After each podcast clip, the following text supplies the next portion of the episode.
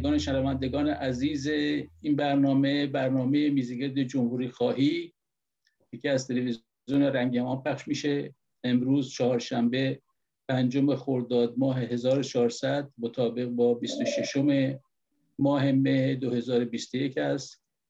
در خدمت دو تن از فعالان با سابقه چپ جمهوری خواه آقایان بهزاد کریمی و فرهاد فرجاد هستیم که در مورد انتخابات پیشرو در جمهوری اسلامی انتخابات ریاست جمهوری با همدیگه گفتگوی خواهیم داشت. خیلی خوش آمدید آقای کریمی با آقای فرجاد. بسیار خوش آمدید.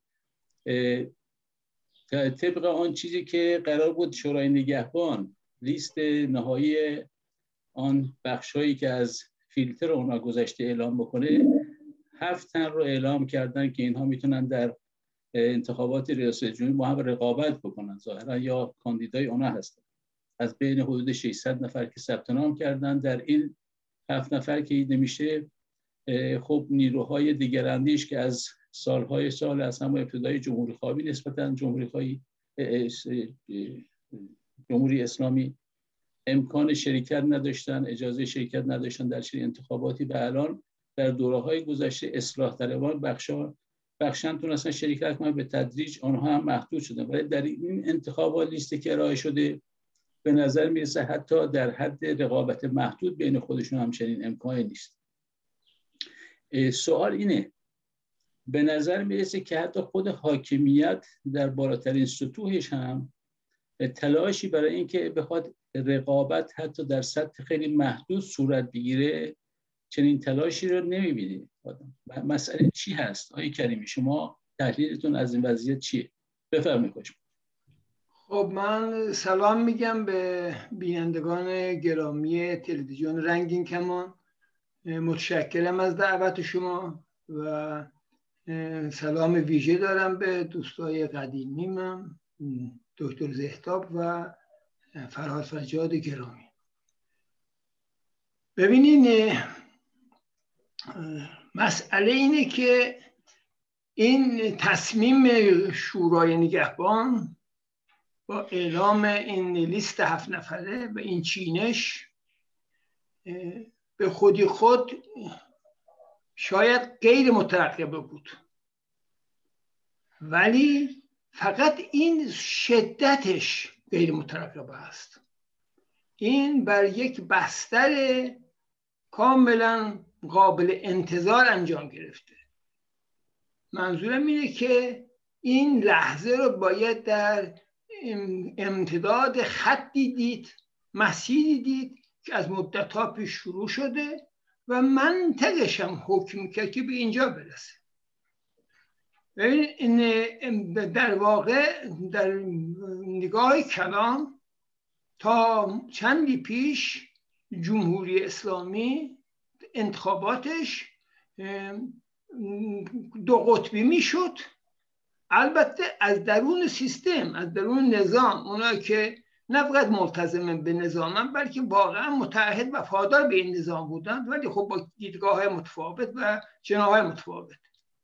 و در نتیجه سعی می‌کردن که با مهندسی کردن به گونه که فقط متعلقین به سیستم و جناها در شرکت بکنن. و میکوشیده که تا اونجا که ممکنه انتخابات رونق پیدا کنه. برای اینکه این رو در جای هم در داخل کشور نسبت به در قبال جامعه این رو میفروخت و هم به در جهان خارج در مناسباتش در چون زنی هاش خودش رو به عنوان حکومتی نشون بده که همچه حمایتی داره که مردم در انتخاب شرکت می‌کنن. این بار این انتخابات مهندسی انتخابات هم بازتاب نه دو قطبی درون نظام بلکه اساسا بازتاب دو قطبی بین حاکمیت و جامعه است. یعنی حکومت در یک تصمیمات کلام داره مشی رو پیش می‌بره که مسئله این نیست که برای که نارضایتی رو در جامعه مدیریت بکنه. بلکه سرکوب جامعه رو مدیریت می‌کنه. و در درون نظام هم رقابت ها رو تنظیم نمی‌کنه. بلکه به دلیل اینکه میره به طرف یک سیستم هرچه بسته تر در نتیجه براش دیگه این اصلا مطرح نیست. به همین دلیل اصطلاحاتی مثل اینکه مثل مانند اینکه شوران گهبان کودتا کرد فلان اینا این اصلا بیانگری در واقع نداشتن یک تحلیل صحیح از قضیه است و یک مقدار خوشخیالی هست. نه مسیری که واقعا از همون حداقل از اون سند گام دوم انقلاب که سه سال پیش اعلام شد و مدی اجرای این مشی کلام در همه چی نشون میده که داستان چیه و از جمله یکی از عناصر این گام دوم انقلاب حل مسئله جایگزینی امر جایگزینی جانشینی ایجاب می‌کنه چینش مهره ها رو که در اون شرایط بحران اونجایی که ولی فقیه موجود سر به زمین بذاره در اون لحظه چگونه این مسئله رو مدیریت بکنن؟ داشتن یک مجلس خبرگان کاملا چیده شده که توش مثل اتوریته نباشه توش مرجعی نباشه که بتونه شخصیت مستقل داشته باشه. و از سوی دیگر در اون مقطع داشتن آن مثلثی که تشکیل میشه از مسئولین سه قوه یک مثل یک مجموعه یک جمع کاملا هارمونیک منطبق با مشر سیاستی که می‌خواد به اصلاح زایش جایگزینی آنی باشد که تدارک دیدن مجموعی را در نظر بگیریم. به همین دلیل من فکر کنم که ما به جای که بگیم که چرا انتخابات کم رونق مهندسی شده است باید گفت که به دلیل مهندسی کاملا ویژه کم رونقی را پیاش به تن شمالیدن یعنی اصلا تصادفی نبود که شورای نگهبان سخنگوش میاد میگه که مسئله برام اهمیت چندانی نداره که رونق داشته باشه. و تمام می‌کنم صحبت و حتی می‌بینیم که این رو کیهان لندن کیهان به شریعت مدارج داریم همین رو اتفاقا هیت کرده که شورای نگهبان برش مسئله نیست که رونق باشه جز به ضوابطش نیست. مسئله اینه که آن که ضوابط عمل کرد. متشکرم. آقای فرجاد من همچنان پی این سوال میگردم راستش با توجه به تمام صحبتهایی که آقای کریمی کردن که این مهندسی از مدت قبل بعد از اون که آقای خامنه ای اون در حقیقت چیز دوم رو اعلام کرد گام دوم انقلاب رو اعلام کرد با اون بیانیه چیزی که جوانگرایی باید کرد و نسل جدید باید بیاد تمام این چینش ها هم حتی از امام امامای جمعه نمازهای جمعه چیده شد و مجموع اینا اومد پیش اومد. ولی سوال مشخص الان اینه. در این انتخابات می‌بینیم حتی اگر یک روزنه باز میذاشتن که بین اصولگراها در درون خودشون چون اینا که اصلا اصولگرا ولی اصولگراهای یه خورده نرمتر و خود اونها رقابتی صورت بگیره بالاخره می‌تونست در حقیقت شاید اقبال به انتخابات درصدی بالا میره می‌تونه یک تئوری این باشه آیا که حتی از کوچکترین رقابت در این سطح هم حراس وجود داشت. چون می‌تونست به اون بیانجامه که بالفرض آقای رئیسی که به نظر می‌رسه چهره اولی است که مورد نظر نظام هست که بیاد بالا در مقابل اون به رقابت بکشه و بعدش اگر که آقای رئیسی رأی نیاره و اون یکی رأی بیاره و بخوان رئیسی رو بیاره همون داستان 88 نه در اون سر ولی بالاخره تشنجات ایجاد بشه. آیا این تئوری می‌تونه درست باشه یا اینکه شما زوایای دیگه ای رو می‌بینید تو این امر. آقای فرجاد بفرمایید.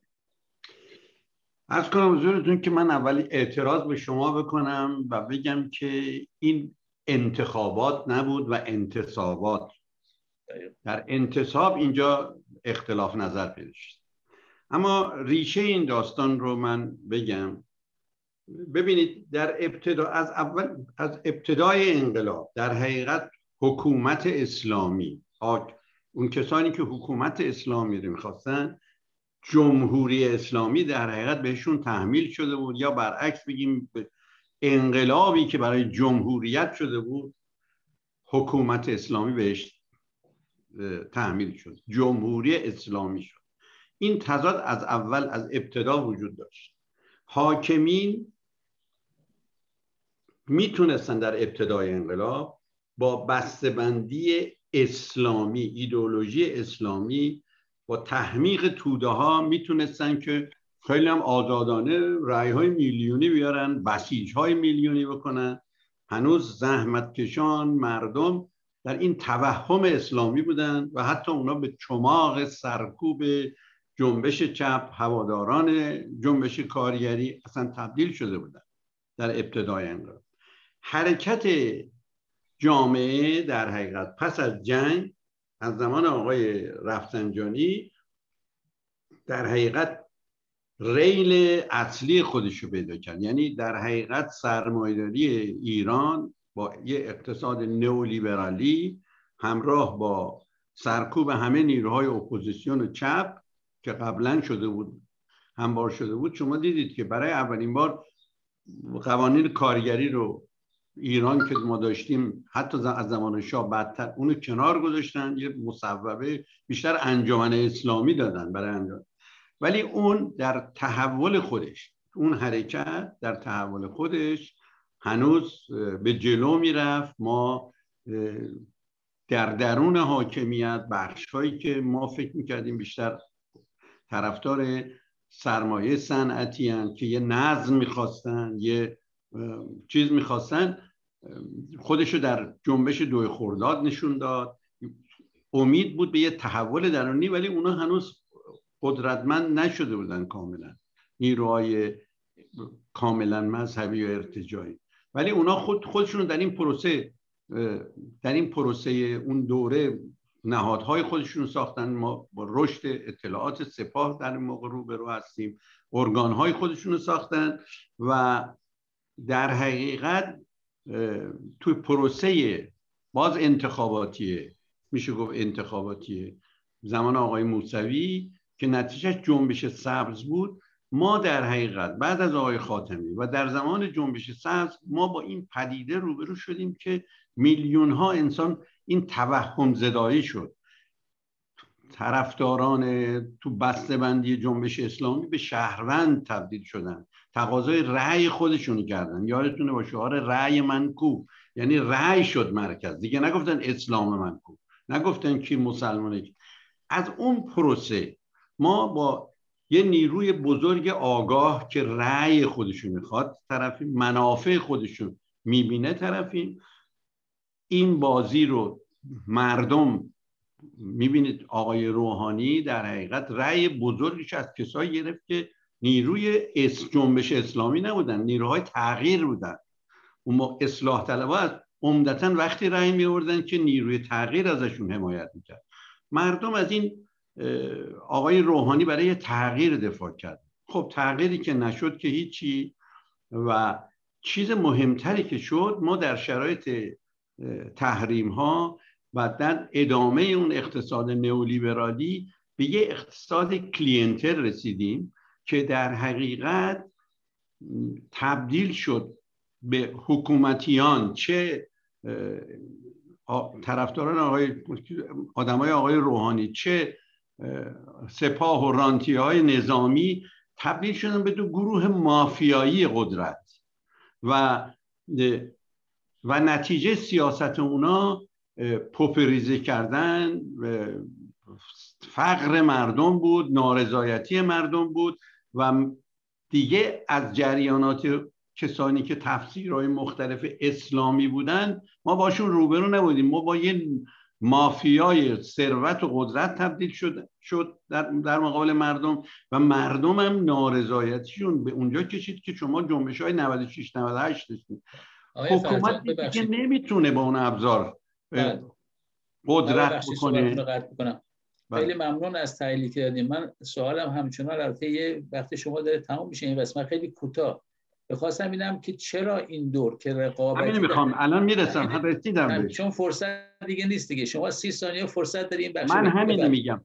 من میگم برای اینکه قدرت سرمایه‌داری فاسد مافیایی ایران دید دیگه به شیوه سابق نمی‌تونه. هیچ منفذی رو نمی دیگه نمی‌تونه. ببینید اون اون تا اون موقعی اونا حاضرن تن بدن به شرکت مردم در انتخابات که نتیجهش ضد خود اونا تبدیل نشه.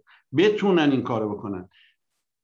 همون پروسه ای که در کشورهای حتی سرمایه‌داری شما می‌بینید که بخش فاشیستی رو میارن و موقعی میارن که دیگه نمی‌تونن قدرتشون رو به شکل دموکراتیک بله. برقرار کنن. اینها در شرایطی بودن که بازی درون هم دیگه تمام شده بود و بله. این پروسه از انتخابات مجلس شورا و حالا یعنی من فکر می‌کنم اینجوری نبود که مردم می‌رفتن رأی میدن. اونا می‌دونستن که دیگه مردم رأی نمیدن. حالا ما دورای بخش های بعدی سوالات بعدی حتما تو گفتگوهای بعدی خواهیم داشت.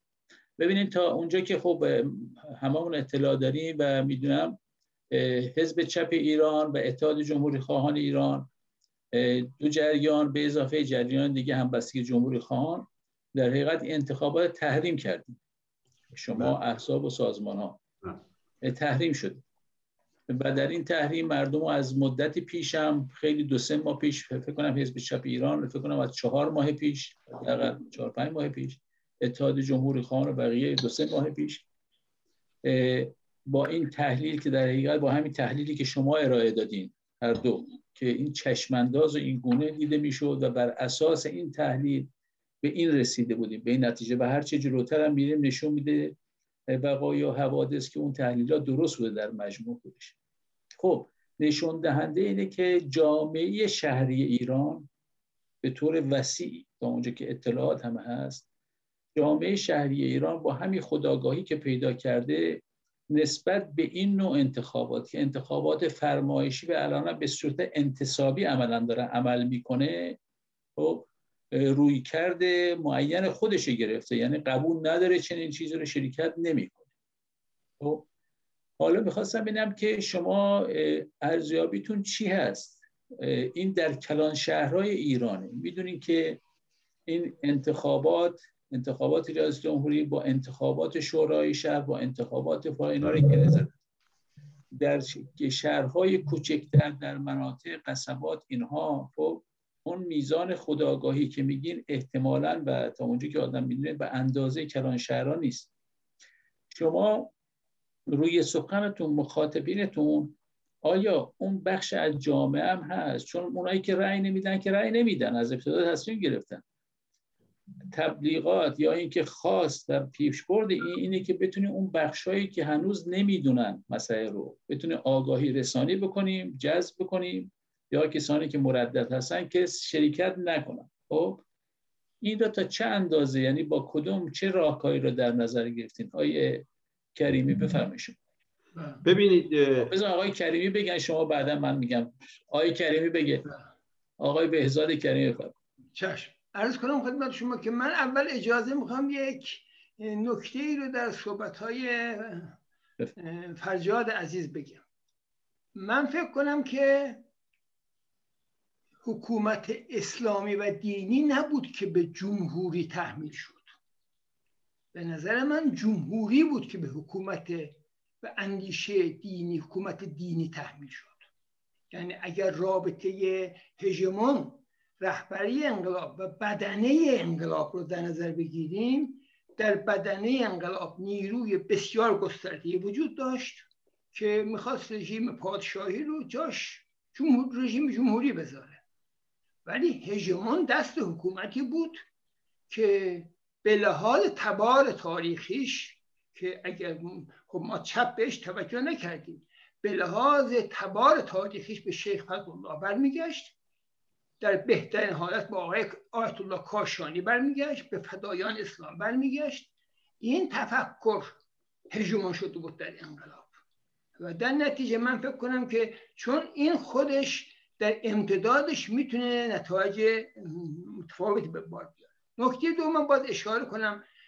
اگر به این برسیم که گویا الان ما با یک فقط مافیای امنیتی رو برو هستیم فکر کنم که این هم یه مقدار تقلیل قضیه است.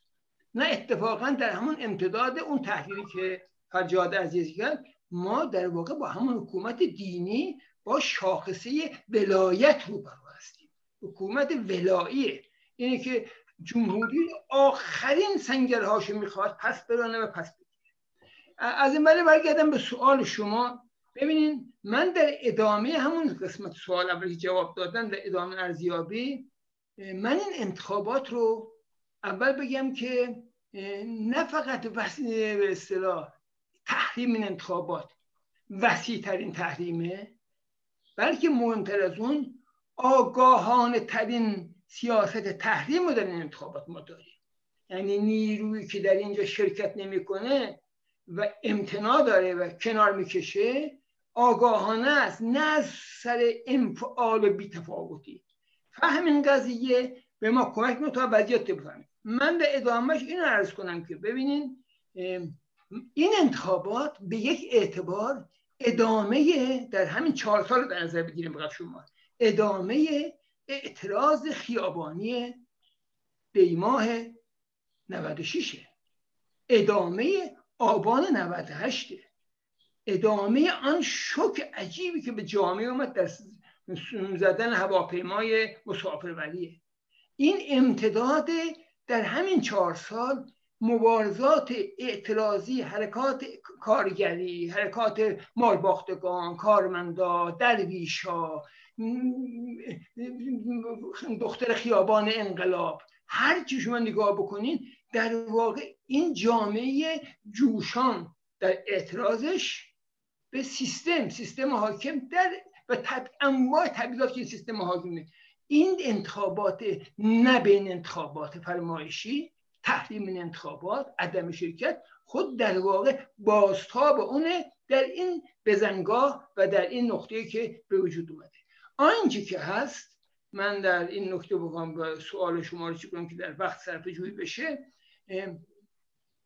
در راکار که ما باید بر این تاکتیک عمومی که با این تاخت و تاز شورانگهبان باز وسعت بیشتری گرفته ما بر این کف باید وایسیم این اشتراک و مقابله با این انتخابات و اشکال مختلف. و در این حال مثلا فرا بخونیم که شهروند ایرانی رأی خودش رو حراست بکنه محافظت بکنه. حفظ رأی اینه که جایی باید به صندوق نگفت. ببینید در جمهوری اسلامی ما انتخاباتی داشتیم. که جدا از دم... تمام انتخابات جمهوری اسلامی غیر دموکرات که بدون استثنا. اما مسئله اینه که برخورد یک نیروی سیاست وز این نبود که چون این غیر که تمام نه. بلکه نگاه می‌کرد که به صحنه که در اینجا آیا شرکت در این انتخابات به سود نیروی تحول و تغییره یا عدم شرکت. امروز دقیقا هر گونه شرکت در این انتخابات در خدمت برنامه و نقشه آقای خامنه ولی فقیه. عدم شرکت. ایستادن در برابر انتخابات ایستادن در جبهه مردمه. ایستادن در جبهه تحوله. ایستادن در سمت تغییر این نکته گرهی انتخابات آقای فرجاد شما موافقین با صحبت تحلیلی که آقای کریمی کردن یا اینکه زوایایی دارین یا اینکه در حقیقت نکاتی اگه دارین بفرمایید تا اینکه بریم وارد بخش بعدی صحبت بشیم؟ من کوتاه بگم که من با این موضوع موافق اول بگم با این موضوع موافقم که یعنی جواب سوال شما رو به این ترتیب موافقم که مردم ببینید در انتخابات های قبل مردم میلیونی شرکت کرد در انتخاب آقای روحانی. این بار هم مردم قبل از ما ما باید این اقرار مردم قبل از ما حساب خودشون رو تصویه کرده بودن. یعنی اینجوری نیستش که اینو باید بدونیم. ما دو میگیم تحریم مردم دارن تحریم می‌کنن. ما اگه نمی‌گفتیم تحریم از مردم جدا شده. مردم تصمیم خودشون گرفتن. ببینید و اون چیزی که الان اتفاق افتاده و خیلی مهم در ارزیابی ما ببینید تا قبل از این جنبش های 96 98 ما با چیز حرکت جنبش اخشار متوسط روبرو بودیم. ببین جنبش سبز بیشتر اخشار متوسط میانه بودن. زحمتکشان کم پیوستن به ما در 96 و 98 جنبش عمدتا بیچیزان زحمتکشان بود. و این سوال شما که می‌گفتید شهرهای بزرگ در شهرهای کوچیک اقصانقات شهرهای کوچیک اتفاقا بیشتر از شهرهای کوچیک بود. در تهران خیلی ضعیفتر بود اون جنبش تا شهرهای کوچیک. در تهران هم در حاشیه های شهر تهران بود. قسمت های کارگرنشین کارگری زحمتکشان بیچیزان دو تا شورش کردن. سر هواپیما باز شما می‌دیدید اونجا اخشار متوسط بودن. یعنی دو جریان. ما الان می‌بینیم به میدون اومده جدا از هم دیگه. و شرایط وجود داره شرایط واقعا پیوستن اینا خطر بزرگی برای حاکمیت. حاکمیت می‌دونه که نمی‌تونه نمی‌تونه جواب بده. حالا من اینجا فرقشو میگم.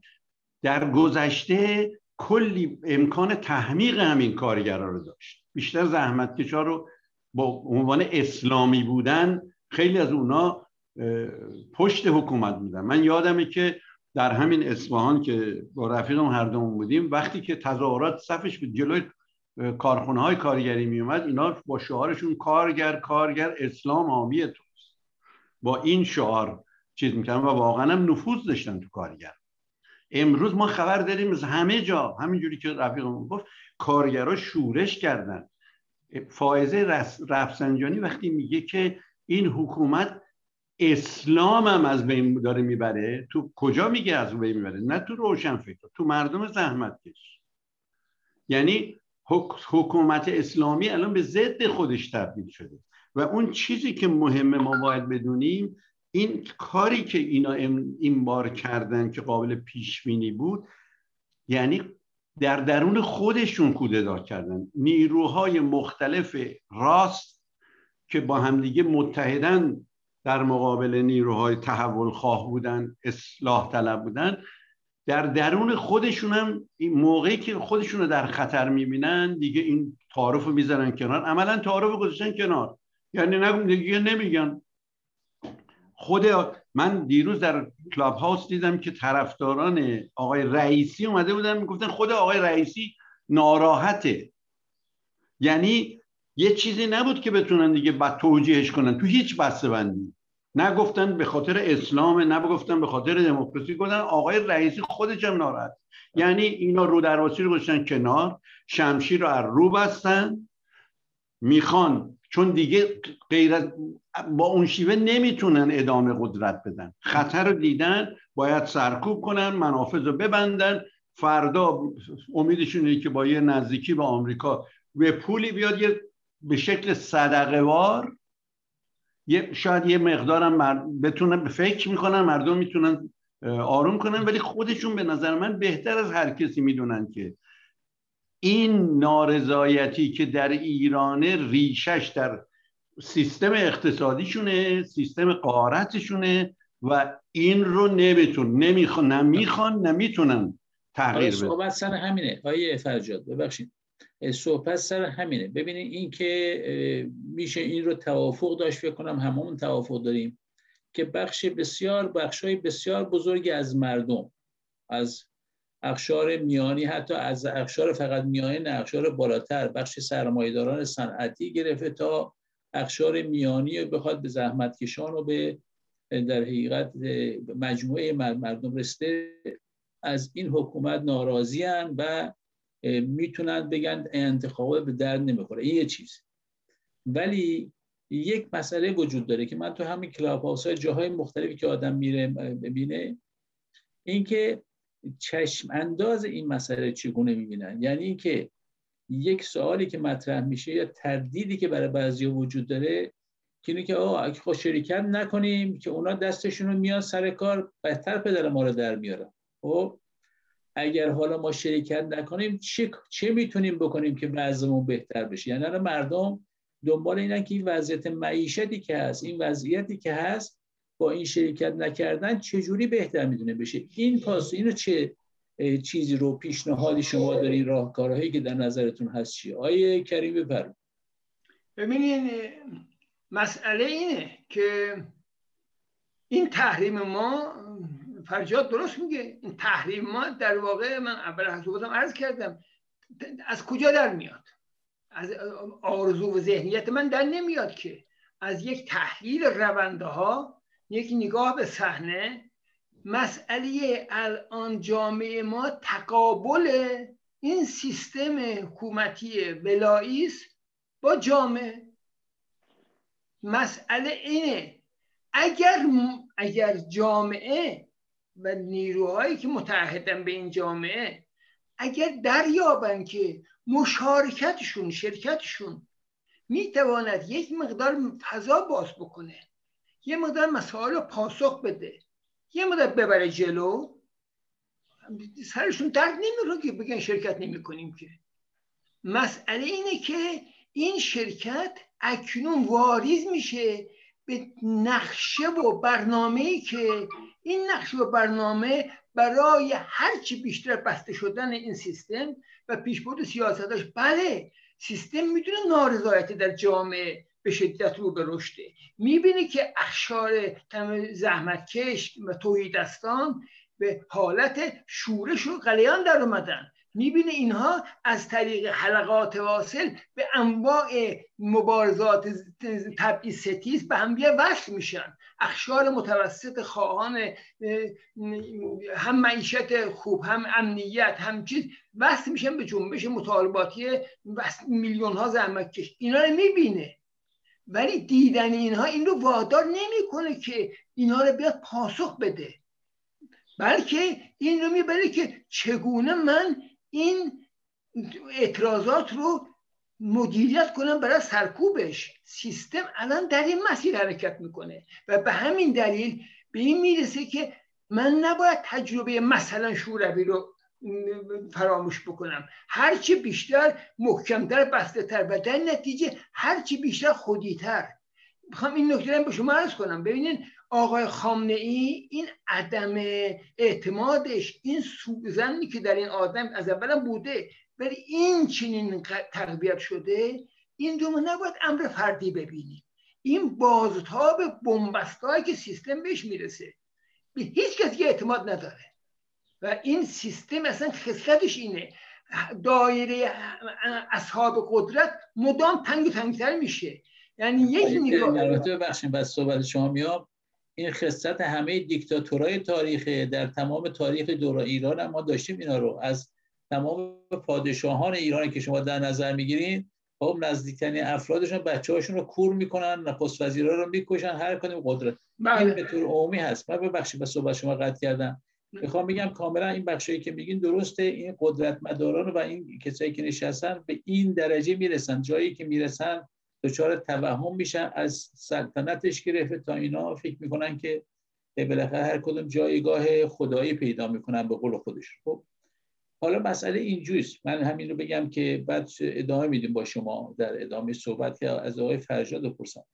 ببینیم ما الان در این وضعیت که شما میگه هممون با این توافق هم داریم که وضعیت به گونه ایه که این مسئله رو کردن پشت کردن به این انتخابات به این انتخابات فرمایشی و شعاری هم که هم شما دادین و هم این جریان که من می‌بینم حداقل شما سه جریان نه به انتخابات فرمایشی و به برگزاری انتخابات آزاده. حالا اینکه در این حکومت میشه چه میشه کرد اون بحث دیگه میشه ادامه داد. ولی در هر حال خواهان یه دموکراسی و انتخابات آزاد هست. خب، با توجه به این در حقیقت همچی وضعیتی که هست الان نیروهای مختلفی به طیف بسیار وسیع از نیروهای سیاسی چه در درون ایران چه در بیرون ایران کانون اینا.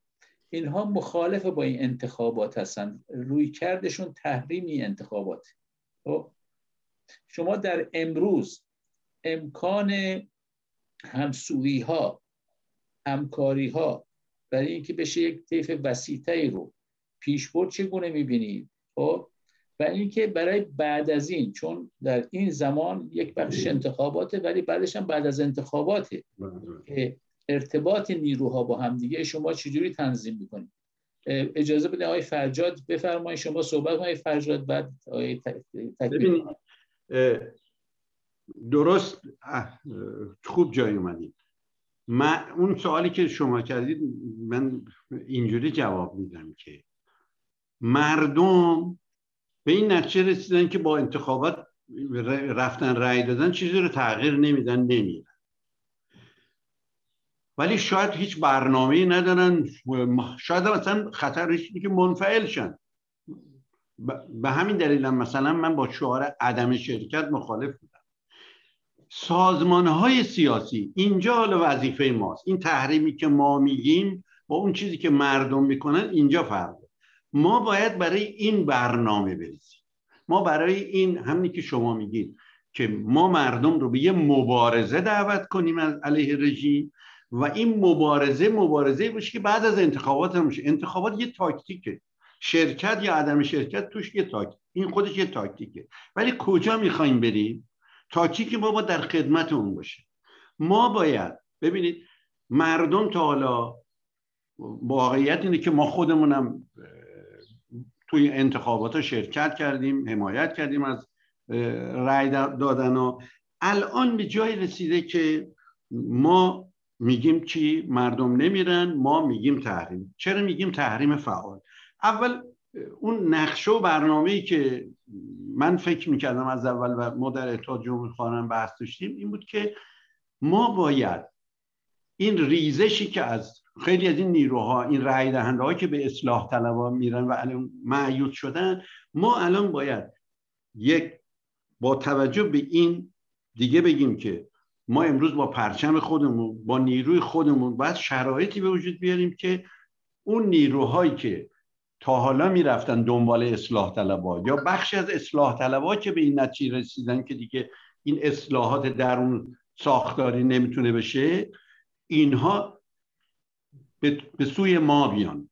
ما اصلا یکی از دلایل این برنامه که اتحاد جمهوری خواهان حزب چپ و هجاب و ما کوشش کردیم با بقیه سازمان جبهه ملی بقیه سازمان. من تز خود من این بود که همه نیروهای سکولار دموکرات جمهوری خواه با هم باید بتونیم یک می‌تونیم میزگرد درست کنیم فوروم درست کنیم یه مجمع درست کنیم. اگه بشه اتحاد متحد شیم جبهه درست کنیم. همینجوری که ما الان ما سه سازمان الان با هم کردیم. و همینجور با نیروهای داخل ایران. گروه هایی که در ایران در این جهت دارن تحول پیدا می‌کنن. بخش زیادی از اصلاح طلبها که به تحول اصلاح ساختاری رسیدن. یه جبهه وسیع درست کنیم. امروز فکر من فکریه که ما در یه نامه هم به آقای تاجزاده وارد یه دیالوگ شدیم. نه حمایت از شرکت در انتخاباتش به نظر من اون شما می‌بینید به نظر من یه تاکتیک انتخاباتی خوبی بود از طرف ایشون برای که یه سری نیرو رو بتونن جلب کنن با برنامه و با اون برنامه رو اونای دیگه تاثیر بذارن. همین تاکتیک رو ما نسبت به آقای تاجزاده باید داشته باشیم و امثال هم. یعنی ما کوشش کنیم که با چیزای برنامه های خودمون اون چیزایی که مثلا ایشون به جنبش خیابانی اعتقاد نداره. بنابراین ما که این اعتقاد داریم که نه جنبش خیابانی کور بلکه جنبش خیابانی که باید رهبری بشه او ایشون رو باید بگیم که این حکومت عقب نمیشینه. ما هیچ فضایی نمی‌تونیم باز کنیم بدون قدرت. اون قدرت باید تشکل مردم باشه تکه کنیم به جنبش های مردمی و ما به خصوص این سه سازمان که توش حزب چپ هم هست ما باید توجه کنیم که الان صدها واقعا اصلا اعتصابای کارگری در ایرانه و وظیفه نیروهای چپ که از جمله حزب چپ در این سه سازمان سازمان دادن متشکل کردن و بردن شعارهای درست. مردم خیلی همین که همین که صحبتی که بود ممکنه قهر کنن از انتخابات. ما قهر نکردیم. ما در دفاع از انتخابات این انتصابات رو محکوم می‌کنیم. این اشتباهی که خیلی به ما میگن شما ما طرفدار انتخاباتیم. اینها دارن انتخابات رو از بین می‌برن. آخرین میخ تابوت جمهوریت رو دارن میکوبن بله متشکرم. آقای فرجاد مردم رو باید دعوت به این مبارزه کنیم. بله. خدمت تو ارز کنم که چیزی که شما فرمودین خود فکر کنم اصلاح طلبان تا اونجایی که من مطلع هستم بخشای حداقل از اونا. به اینکه اون شیوه اصلاح طلبی که اینها در چانه زنی از بالا بدون تکیه بر پایین حرکت می‌کردن به شکست انجامید بخشای از اونا به نظر می‌رسه از جمله مثلا شاید آقای تایزاده تو این یک بخشی به پایین توجه می‌کرد که میباید ساختار رو تغییر داد و پایین رو سازماندهی کرد. ولی همچنان در حقیقت این پروسه در جریانه. مسئله هم همین هستش که این احزاب و سازمان هایی که الان در جهت در برقراری دموکراسی و برای برگزاری انتخابات آزاد هستند در این انتخابات و برای بعد از انتخابات. خب چگونه شما بخشای توضیح داریم آقای کریمی ما یه چند دقیقه بیشتر فرصت نداریم. شما بفرمایید خواهش کنم خیلی فشرده که چگونه می‌بینید صحنه رو برای بفرمایید بله من صحبتمون خواستم با این تموم کنم که قطع شد که یک نکته مرکزی وجود داره. اونم اینه که ما اگر وارد صحبت بخوایم با اصلاح طلبان بشیم یک مسئله باید اول حل بشه. آیا در این شرایط تقابل جامعه و سیستم می‌خوان شکاف رو پر بکنن؟ و می‌خوان این شکاف رو تعمیق ببرن و در اینا جهت بدن؟ این دو دو حرکت. این دو, دو, دو, دو یکی می‌رسه همچنان در جا خواهد زد در تغییر رفتار رهبری و با امید تغییر در حکومت. خب این شکست خورده. یکی یک مشیم است که نه معتقده که تغییر حکومت در جهت آزادی دموکراسی و در نتیجه به جای آزادی انتخابات در جمهوری اسلامی انتخابات آزاد. این مسئله. اما اگر چیز بشم نکته رو چیز کنم در دو دو دقیقه تمامش کنم. فکر من وقتی نمونده. یک این نکته که ما الان قبلش هم گفتم بر کف کف این اشتراک عدم شرکته باید بر این وایستاد ولی حواسمون باشه پشت اینا استراتژی های مختلفی هست. ما از این عدم شرکت خواهیم کوشید که در جهت استراتژی حرف ما اکنون به اینا چه می‌تونه باشه.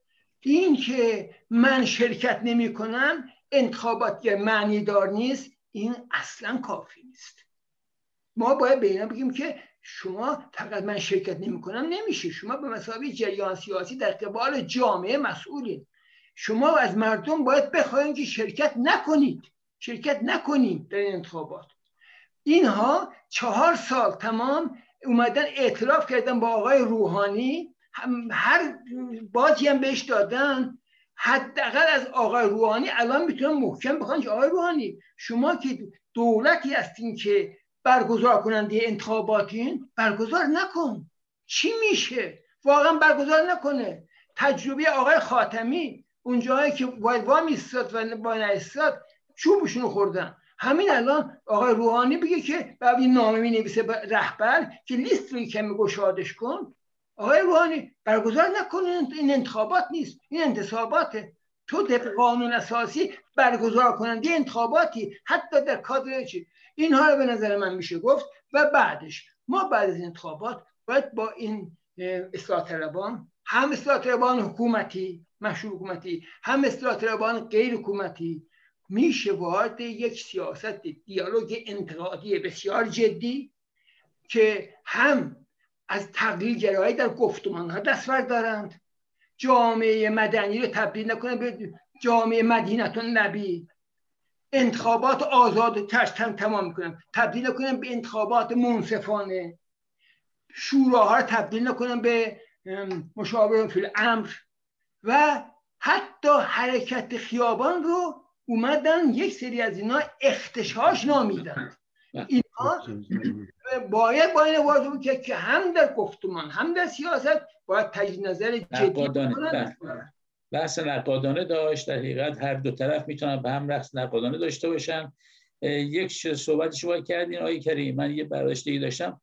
دو تا نکته است. یکی اینه که چون وقتمون در حقیقت تمام فقط تا اونجا که من متوجه هستم ما در جهت تعمیق شکاف ما حرکت نمی کنیم حکومت حرکت می‌کنه.